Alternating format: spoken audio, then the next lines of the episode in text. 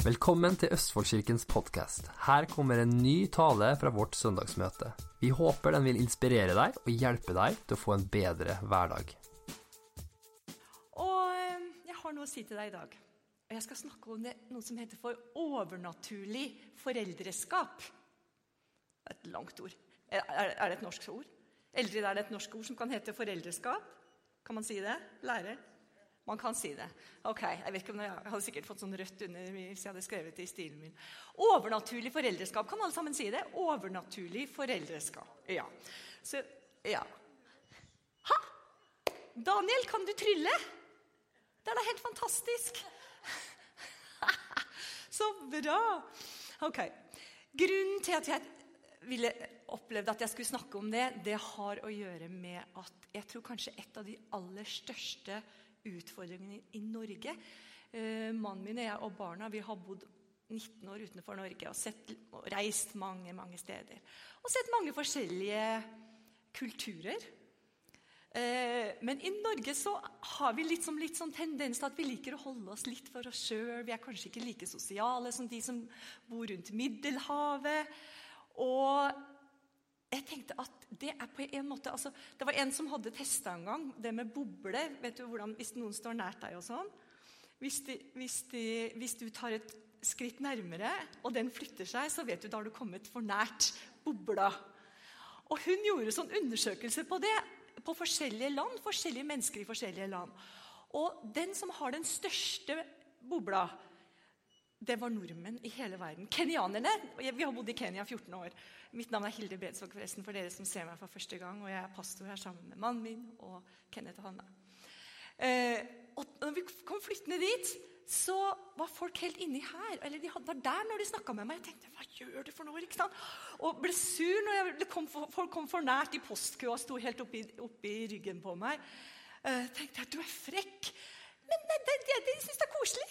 Og egentlig så passer det jo meg bra, for jeg liker egentlig litt fysisk berøring. Så etter det tenker jeg det her er jo kongeland å bo i. for Jeg får masse fysisk berøring, og folk kommer og står nær til meg, og det liker jeg kjempegodt. Så, Men vi nordmenn vi har liksom litt sånn tendens vi, Det er ikke sånn som når, når, vi lukta det lukta godt hos naboen. Det lukta deilig etiopisk njera og dorovot og hele pakka. Så, så bare, bare rusla vi over. Og så banka vi på, så sa vi du, kan vi komme inn? Ja da, vi har masse mat, bare kom inn. Og så, og så satte vi oss, og så spiste vi. For der var det åpent. Hvem som helst kunne komme når som helst. Jeg tror noen ganger at vi har litt uh, vi vil, vi vil, at det, skal, huset vårt skal være så perfekt. Alt skal være ordentlig, det skal være fin mat. og sånn og sånn. Vi kanskje tar oss sjøl litt alvorlig, i stedet for å tenke kanskje at nei, men det er åpent hus, bare kom hvis du har lyst. Nå kan det være sånn at vi jobber masse, at vi syns vi har lite tid til å, til å, invitere folk eller være sammen. Men egentlig burde det være sånn at vi kan bare stikke over til hverandre, være mer sammen kanskje enn det vi er. Og det er en ting som vi egentlig har følt på egentlig i Kirken i mange år. Egentlig. Vi, vi starta med å prøve å få til noe som heter livsgrupper. Eh, vi, skal, vi, ja, vi prøvde å få folk til å møtes kanskje en gang i uka i hjemmen. og litt forskjellig sånn. Folk er forskjellige. Vi har aldri liksom fått det helt til å funke før kanskje nå. Eh, for nå har vi faktisk eh, grupper både på team i kirken og også i hjemmene. Har vi to-tre, kanskje, til og med. Ja. Så, ja, så, jeg tenkte jeg skulle snakke Men, ja, jeg, men jeg, egentlig jeg skal snakke om foreldreskap, morskap og farskap. Overnaturlig. Supernatural. Det hørtes mye kulere ut på engelsk synes jeg, enn det, enn det gjorde på norsk. Supernatural. Ok. Det står ganske mye i Bibelen om, om, om fedre og mødre. Eh, Paulus sa at uh, dere, har mange, dere, har ikke mange, fedre, dere har mange lærere, men dere har ikke mange fedre. Uh, I Gammeltestamentet står det mange kvinner, faktisk, og spesielt en som heter for Debora, som ble kalt en mor i Israel. Så kongen til og med kom til henne. Han ville, nesten, han ville ikke gå til krig hvis ikke hun som han kalte moren sin, uh, skulle, ville være med. Så, men det som jeg tenkte i dag, at hvis vi skal se opp hva er den beste foreldre, hvem er det vi skal se opp til som er den beste foreldre? Ja, Gud er jo det ultimate beste foreldre. Hvordan, altså er vårt, Gud er vårt ultimate eh, forbilde på hvordan en foreldre bør være. Eh, og det vet vi jo. Vi skal snakke litt om hvordan, hvordan, Gud er. Men jeg tenkte vi kunne lese først fra Efeserne 5,1, eh, hvor det står Bli derfor Guds etterfølgere som hans kjære barn, og vandre i kjærlighet slik Jesus elsket oss og gav seg selv for oss. Bli derfor Guds etterfølgere som hans kjære barn, og vandre i kjærlighet. Han vil at vi skal være sånn som han. Ikke sant? Jeg syns ikke alltid jeg er sånn som han. Det er jeg helt klar over sjøl. Eh, men han sier det. Bli derfor Guds etterfølgere. Og vandre i kjærlighet slik Jesus elsket oss og ga seg selv for oss. På Amplify er det enda kulere. Der står det Hvis vi får det neste Der står det Therefore be imitators of God.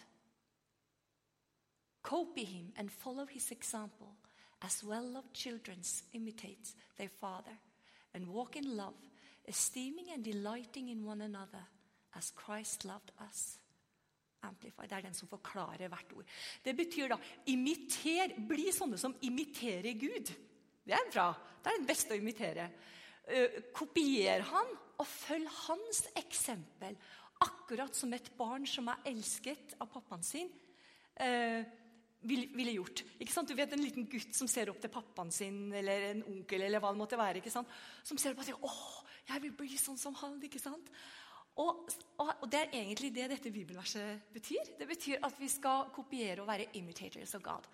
And walk in love. Vandre i kjærlighet. Esteeming and delighting in one another.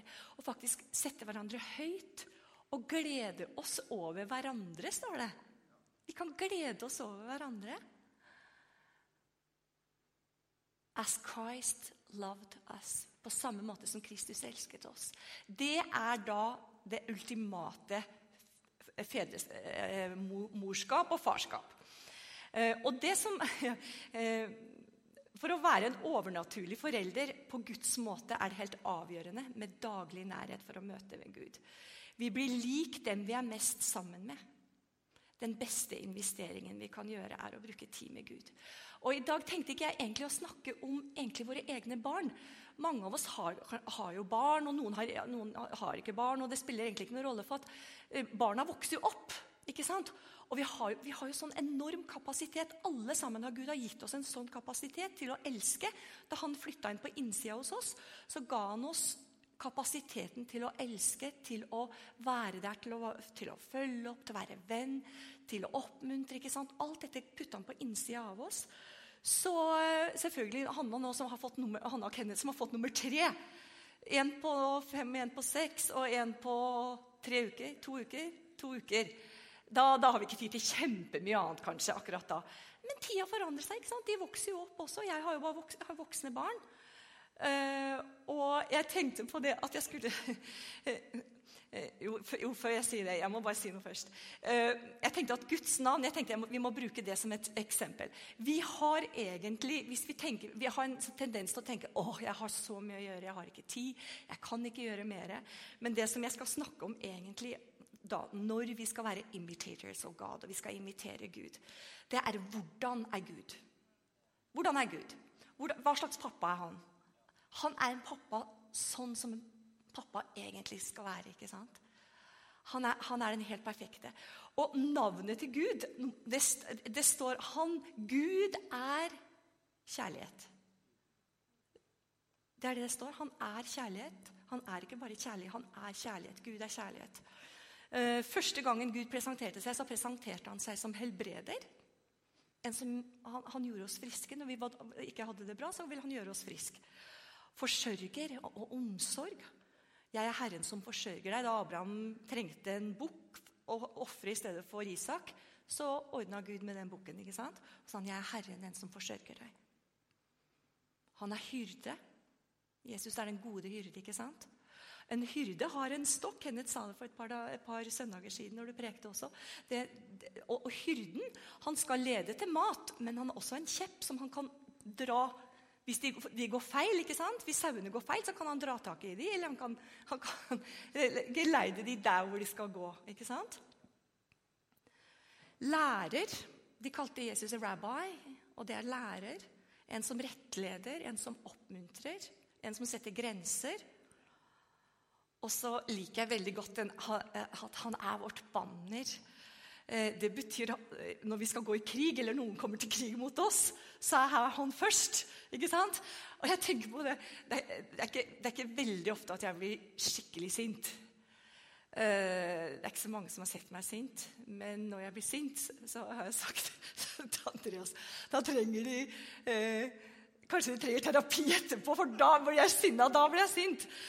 Og det har vært egentlig først og fremst i forbindelse med barna mine. Hvis noen har ikke vært snille mot barna mine, da, da, da kommer løven. Og, ja. og det er ikke sånn at jeg mister besinnelsen, men jeg blir veldig, veldig, veldig skarp. Og det, det, og det, kan være på sin plass noen ganger. Absolutt kan det være det. Men sånn er Gud. Han liker ikke at noen er slemme med barna hans. Han passer på oss. Og det man sår, det høster man. Og jeg tenker at no, og jeg tror ikke vi behøver å ta igjen hvis folk har vært slemme. ikke sant? Du behøver ikke ta igjen. Men der stoler vi på Gud, som er verdens beste pappa. Han elsker oss, han tar hånd om oss. Men hvis vi leser eh, historien, hvordan Gud ledet folket gjennom, gjennom ørkenen, hvordan han tok de inn i landet, hvordan de ene løftet etter det andre De som gikk imot dem, det gikk ikke så bra med dem. Ikke sant? Så Gud han liker ikke at noen er slemme med barna hans, og sånn burde vi være òg. Og ikke at, skal, ikke at, vi skal, gjøre noe dårlig mot dem, men det er ikke bra. Det er bra det at vi, at vi elsker ungene våre så mye at du får ikke røre barna mine. Eller barnebarna. Eller noen andre. Jeg tenkte jeg skulle bare jeg, forteller bare sånn litt uh, fra meg sjøl. Litt om meg sjøl. Eh, av de 14 For jeg, jeg har født jeg, jeg har født to barn. Men jeg har 14 i, i hjertet mitt så har jeg faktisk 14 barn eh, som har én etter én har blitt lagt inn i hjertet mitt over tid. Og, og, selv om jeg bare har født i to, så jeg, jeg elsker alle de 14, de 14, barna mine. De betyr så mye for meg. Hvis noe øh, nå, ja. uh, hvis noe hadde skjedd med dem, hadde det blitt veldig veldig vanskelig for meg hvis noen har vært slemme med dem, uansett om det er de jeg er født, eller de som, har, som Gud har gitt meg, faktisk, så hadde jeg syntes det hadde vært veldig veldig tøft. Eh, de barna er, de har jeg fått ikke gjennom fødsel, de har fått overnaturlig gjennom å være aktiv i denne kirken. Én har jeg fått eh, gjennom giftermål, men han er også i kirken. Han andre fikk jeg lenge før han gifta seg med yngste datteren min.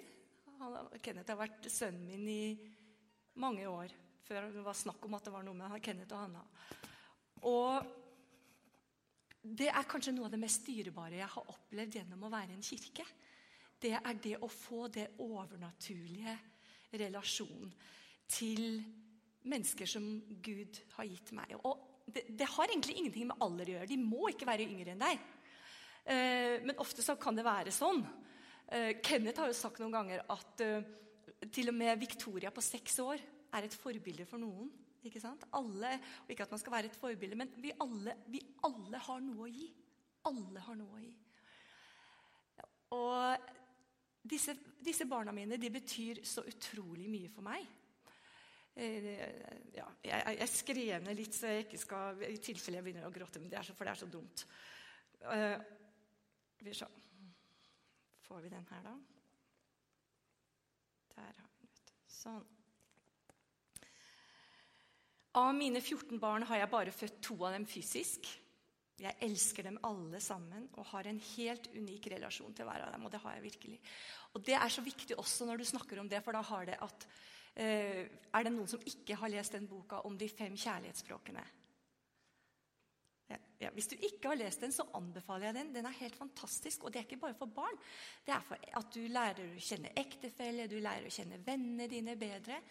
Eh, kort sagt så går det ut på at alle mennesker har fem kjærlighetsspråk. Men så er det en som er på toppen, og så er det en som er nummer to, og så er det nummer tre, nummer fire nummer fem. Og Det er veldig lurt å finne ut det hvis du har venner og folk du bryr deg om. Hva er viktigst for dem for at de skal føle seg elsket? ikke sant? Og når vi da har snakket om at Gud er kjærlighet, så vil vi gjerne gi kjærlighet til de som er rundt oss, på en måte som de kan ta imot. Ikke sant?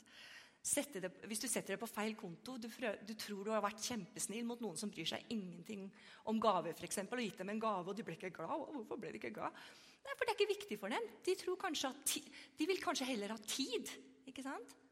De fem kjærlighetsspråkene er tid, fysisk berøring, gaver, oppmuntrende ord og tjenester. Og alle sammen har vi, har vi disse.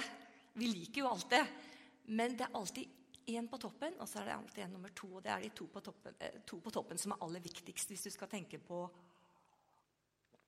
tenke på de som du har rundt deg, og som er i livet ditt. Um, så jeg tenkte, ja. Uh, så jeg bare tenkte å lese litt. Det, her er veldig annerledes enn det vi pleier å gjøre på søndager. Men i dag er det også en veldig annerledes dag, for det er morsdag, og vi skal snakke om overnaturlig farskap og overnaturlig morskap. En av dem kaller meg mamma av mine 14 barn og gir meg morsdagskort hvert år som jeg gråter av. Tårene rinner. så bruker, Nå har jeg lært, jeg leser det ikke før jeg kommer hjem. Uh, en av dem kaller meg mamma to og har aldri sagt nei når jeg har spurt om hjelp. En gir meg treningstøyet fordi han vet jeg elsker å trene, og stoler nok på meg til å fortelle meg hva han måtte ha av utfordringer. En ga nesten ett år av livet sitt til å hjelpe meg i bruktbutikken. Det, det, det, det står det respekt av. Og en gang Jeg, jeg fortalte, jeg liker litt sånn actionfilmer, og sånn, og så hadde jeg mista en av favorittfilmene mine. Lara Croft 1 og 2, og så går det ikke an å få kjøpt ene lenger. Så, så, kjøpte han den for meg. Plutselig så kom han på, på lovsangsøvelsen en gang, og så ga han meg den. Den, den skal du få. Og den rører mitt hjerte så dypt. Og jeg, det, det, bare gjorde noe helt spesielt med meg. Uh, igjen sender meg gode Og det er både døtre og sønner dette er snakk om. En, en sender meg ofte gode ord og oppmuntringer på SMS. Det er veldig koselig. Plutselig så får jeg liksom en kjempekoselig hilsen fra fra en av, av døtrene mine. Og alle er unike. Alle gir meg klemmer, for de vet jeg har fysisk berøring som nummer én på kjærlighetsspråk. Så alle klemmer, klemmer på meg. Og det, det, ble jeg veldig veldig glad for. Så da, de investerer jo i hjertet mitt hele, hele tida. uh, ja. Alle er unike, og alle vet at de er betingelsesløst elsket, og at ingenting de kunne finne på å gjøre, kunne få meg til å bli mindre glad i dem eller tenke dårlig om dem. Uh, og det er sant. For når du har fått noen i hjertet ditt, når du har adoptert noen inn i hjertet ditt, uansett hva de ville gjort Du ville elsket dem uansett. Du elsker dem uansett. Det er ingenting de kunne gjort eller sagt som hadde gjort at jeg hadde elsket dem mindre eller tenkt dårlig om dem. Men dette her gjør seg ikke liksom av seg sjøl. Dette har vært en prosess. ikke sant? Jeg har vært i denne kirken nå tolv år. 12 år. Så de har kommet én etter én etter én og lurt seg inn i hjertet mitt. Og, og, og, relasjoner tar tid. Og jeg trodde i begynnelsen liksom at dette her var kjempebra. nå kan jeg, jeg, kan, jeg kan være med og bidra. Jeg kan lære. ikke sant? Jeg var jo lederen for lovsangen ganske lenge, helt, faktisk helt opp til nylig. Eh, nå er det Andreas som er eh, sjefen for lovsangen. Jeg er pastor sammen med mannen min, men jeg elsker å synge, så jeg er fortsatt med. Eh, men da når jeg begynte på, så, så tenkte jeg at jeg skal, jeg skal alt det jeg lærte i Afrika, jeg skal vise dem og lære dem og og det andre. ikke sant? Og, og sånn. Og, og, tenkte liksom ja, her skal jeg være og gi noe. Men det som er sannheten, det er jo det Jeg har jo fått kanskje tusen ganger mer enn det jeg noen gang har, har kunnet gitt dem. Jeg gleder meg til hver gang jeg skal være sammen med disse barna mine.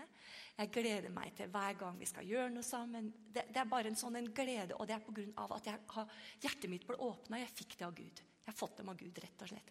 Og de overnaturlige barna er veldig spes spesielle, de som du har fått sånn overnaturlig. Så ja. Så, så, jeg tenkte jeg skulle bare fortelle dere litt om det. Um, hvor har jeg fått disse barna fra? Det er team i kirken hvor det er plass til deg. Vi har et TV-team. Vi har en kafé. Vi har søndagsskole. Vi har møteverter. Vi har velkomstteam. Vi har Bokkiosken, vi har rengjøringsteamet, vi har vaktmesterteamet, vi har husgrupper, og vi har No Limits. Og som jeg sa til å begynne med også, det er så lett å tenke at jeg har ikke tid. Jeg har nok med mitt eget liv, jeg er sliten, jeg kommer fra jobb. Og det er vi. Det er vi mange ganger. Men vi har folk i denne menigheten nå som Jeg har en venninne, blant annet, som har kanskje det travleste livet som jeg vet om. Hun har meg ganger dobbelt minst av, av travelhet. Ganske stor og viktig jobb og mange verv. Men som allikevel sa vet du hva, jeg gir så mye av tida mi rundt omkring andre steder. Hvorfor skal ikke jeg gi tida mi i kirken? Så hun kom til Kenneth og meg og sa jeg vil gjerne ha en gruppe hjemme hos meg. Hvor jeg kan ta imot folk, folk som har lyst til å være eh, en del av en sånn husgruppe eller livsgruppe i kirken. Vi har, ja, har, Det er to, begge to, den andre også, like travel som den andre. Har sin egen business. har masse, altså det, det, dette er folk som, det er ikke folk som bare sitter på rumpa og gjør ingenting. Dette er to som har det kjempemasse å gjøre. Og allikevel så har de bare da sagt at nei, men jeg vil, jeg vil, jeg vil være med og gi og bidra i kirken. Så, ups. Sånn at uh, og som, ja, Så har vi en som har bønnegruppe, som inviterer til bønn, hvor vi kan komme og be kanskje en gang 14, hver 14. dag. Åpne hjemmet sitt. Vi har No Limits. Kenneth og Hanna har det ofte i hjemmet sitt. Eh, vi har lovsangstime, ser vi på som en egen livsgruppe. Vi som er her, vi møtes jo hver torsdag i, ja, fra klokka 7, 8, 9 i to timer på torsdager. Og så øver vi her på søndager. Vi er sammen, vi alltid deler et ord. Vi ber, og vi ber for hverandre hvis det er noe vi trenger. Så jeg tenker at å, for å ikke å være så kjempenorsk. Hva om kjempe, Jeg elsker Norge, og i dag har vi hatt trippel. Vi fikk trippel gull, sølv og, og bronse på ski i OL. Det er konge. Så jeg er jo superstolt av å være norsk. det er ikke det. Men nå snakker jeg om den norske mentaliteten. Jeg, meg selv og bare mine fire som jeg har innenfor husets fire vegger. Jeg snakker om det å bare våge å åpne hjertet sitt. Og det kan være, Kanskje du skal være eh, overnaturlig mamma eller overnaturlig pappa for en person som er kanskje eldre enn deg. Eller en som du kanskje, kanskje Jeg vet ikke om du kanskje ikke liker engang til å begynne med. Men, men dette her er, det er, dette tror jeg er nøkkelen. For det første til kirkevekst, men også til lykke. For det vi gir, og det vi sår, det er også det vi kommer til å få tilbake. Og jeg som trodde først at jeg bruker masse tid Jeg jobber jo, jeg jobber jo to andre jobber i tillegg til denne. Eh, og tenkte ja, ja, kan jeg bruke så mye tid? Jo, hvis det er én ting jeg kan bruke tid på, så er det faktisk kirken min. Og som dere vet, alle er, jobber jo her frivillig. Både mannen min og jeg. Det er ingen av oss som er lønnet. Så, så jeg tenker at hva om vi tør å riste litt av oss den der norskheten at ja, men jeg, jeg er litt innadvendt og jeg, jeg syns det er litt flaut å være sammen med folk. Eh, eller kanskje du syns kanskje huset ditt ikke er bra nok, kanskje du har det rotete, eller, eller, du tenker ja, jeg, jeg, kan ikke det. Nei, men Da kan dere møtes. Starte et, eller være med på noe. Møtes på en kafé. Men koble dere opp med folk, og ikke sitte og vente på at jeg eller Erik eller Kenneth eller noen skal komme og si ja, nå må du gå, nå må dere, dere være sammen. Dere må, vi kan finne hverandre sjøl, og så kan vi bli mye mer inkluderende enn det vi noen gang har vært.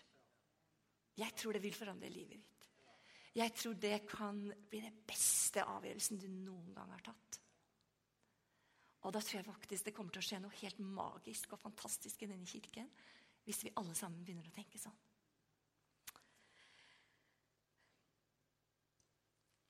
Det var det jeg skulle si.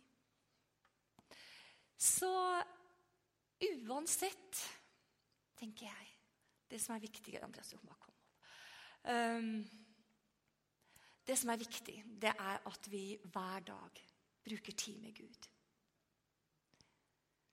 Vi blir lik dem vi bruker mest tid med. Så jeg begynte å tenke på det, og da tenkte jeg oi, da vil jeg bruke for, da vil jeg bruke mest tid med Gud. Kanskje jeg bruker like mye tid med Erik, men noen ganger så lurer vi på det. For vi, han jobber natt, og jeg jobber dag. Så kanskje er det Gud jeg bruker mest tid sammen med. Det tror jeg faktisk det er. Men det er det viktigste. På grunn av at når vi har den der gudsrelasjonen, at vi vet jeg er elsket, jeg er tilgitt Alt det gale jeg har gjort, er tilgitt, og jeg er selv betingelsesløst elsket. Og Kanskje du begynner, Hvis vi bare slutter å sammenligne oss med, med, med hverandre Vi skal bare se hvem vi er i Kristus. Det er det viktigste av alt. Det er det at vi ser hvem vi er i Kristus. Og da vet du at du har faktisk fått noe som ingen andre har. Og hvis ikke du får gitt det, så blir det ikke gitt. Så derfor tenkte jeg at vi bruker litt tid sammen med, i, i bønn med Jesus. Neste gang du har litt tid for deg sjøl. Så bare snakker du litt med han. og så, Jeg snakker med han akkurat som jeg snakker med Karoline. ikke sant? Og, eller mammaen og pappaen min. jeg snakker med han. Og da bare si liksom Ja, hva, hva tenker du om det? Hva, hva, hvem, hvem, er det Hvem er det jeg skal Har du noen du vil at jeg skal være overnaturlig foreldre for? Eh, det siste bildet, det, Daniel Jeg skrev 'adopter'. Der hvor det står 'adopter' noen. Han streika igjen. Han har. Ja. Siste, det, det, er en oppfordring. Siste, eh, siste ruta mi var 'adopter noen'. Adopter dem inn i hjertet ditt. Og Det betyr ikke at du skal bære dem på hendene. Det betyr ikke at de skal være i huset ditt fra morgen til kveld. Det betyr ikke at du må være sammen med dem ti timer i, i uka. Eller, det er ikke det det betyr. Men det som jeg gjør for mine barn, mine 14 barn Jeg ber for dem hver eneste dag. Hvis de har utfordringer, så, har jeg, så angår det meg veldig, veldig mye. Kanskje vil jeg be for dem der og da. Kanskje vil jeg gi dem et Guds ord. Hvis det er noe de mangler, kanskje, da, kanskje, jeg vil, kanskje, jeg vil, gi dem noe de mangler hvis det er noe de trenger som, som, som de ikke har. Uh, jeg, ja. Jeg, det er det viktigste vi gjør. Vi kan, og vi kan gi dem Jesus, og vi kan gi dem kjærlighet. Kjærligheten, Betingelsesløse kjærligheten, det er det aller, aller viktigste av det vi kan gi barna våre.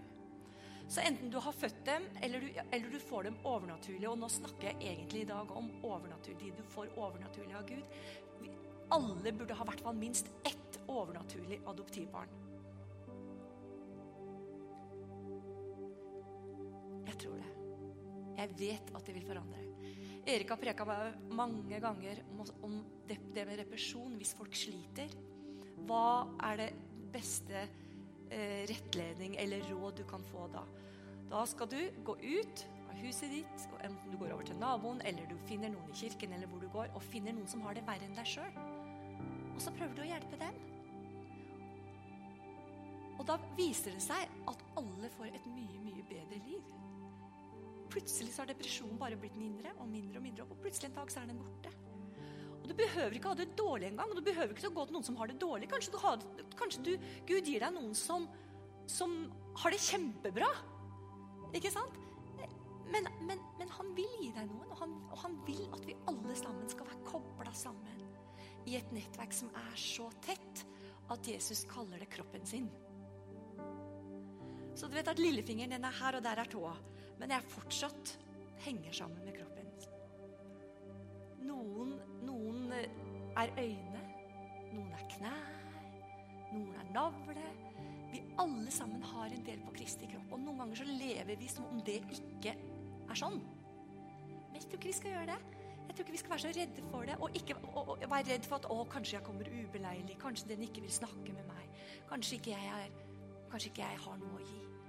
Men at vi våger å trampe ut, ta et steg ut i tro og si Gud, her er jeg, bruk meg. Det var egentlig det jeg skulle si. Så kan vi få lov å reise oss. Jesus, vi, vi takker deg. Du som er eksempelet. Du som er vårt ultimate eksempel.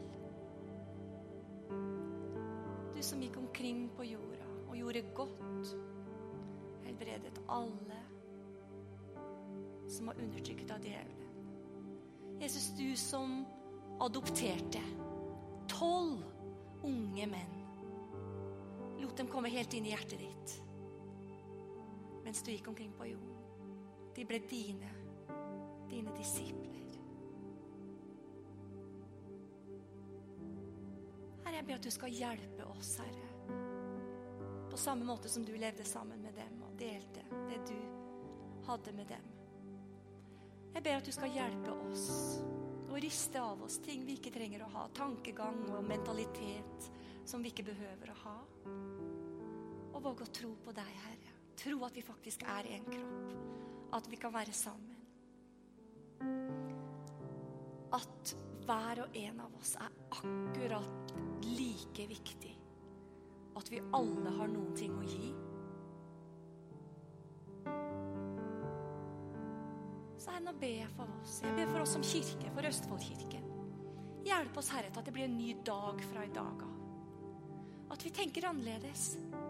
Vi tenker inkluderende. Vi tenker, selv om det koster meg, kanskje jeg syns det er kjempeskummelt å snakke med den. At du gir meg det motet som jeg trenger. At du styrker meg, at du hjelper meg og gir meg visdommen.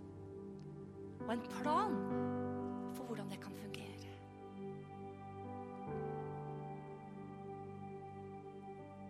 Vi gir oss selv til deg på nytt, Jesus. Kanskje har et lite et rom i hjertet som vi har holdt litt tilbake. Herre, vi, vi gir det til deg nå. Fritid, en del av fritiden vår. En del av hjertet vårt som vi kan være og gi til andre.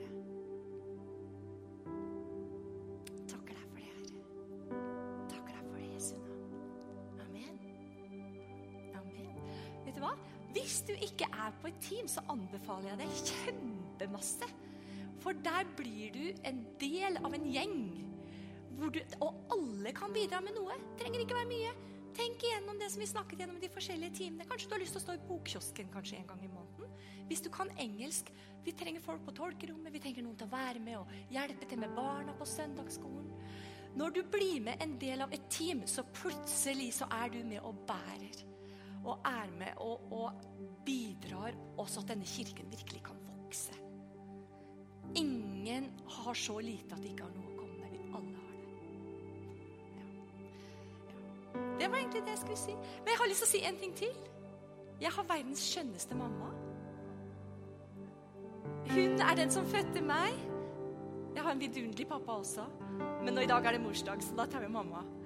Mamma, du har Nå blir det trøndersk. Mamma, du er den beste mammaen jeg noen gang kunne fått. Jeg fikk akkurat den mammaen som jeg skulle ha. Det ble vanskelig. Okay, ja, Så alt Alt det du har lagt inn i hjertet mitt fra jeg var liten, hvordan du har støtta, hvordan du har stått sammen, hvordan du har vært der hele tida, kan aldri få. Så jeg, tror jeg gikk litt overboard med, med buketten. Tenkte jeg, du har jo ikke så stor vase, så du må få låne min. Så mamma, kan du bare Nei, du kan få stå der. Jo, du kan komme opp, mamma. Kom. Vet du hva, Vi er fire generasjoner i denne kirka. Du skal slippe å bære den. Kom opp. Kom, mamma. Kom, kom, kom, kom. kom.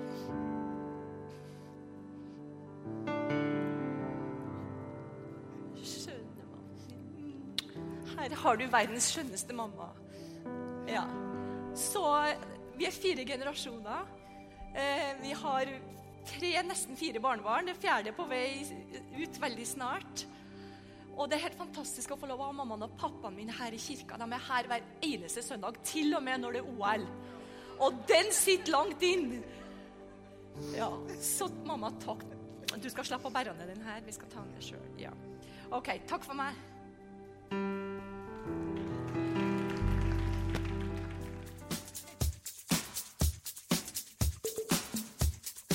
Takk at du lytter til dagens podkast. Hvis du trenger forbønn eller ønsker å kontakte oss, send oss gjerne en mail til post at østfoldkirken.no. For å støtte oss, eller for å finne ut mer om vår kirke, besøk oss på vår nettside østfoldkirken.no.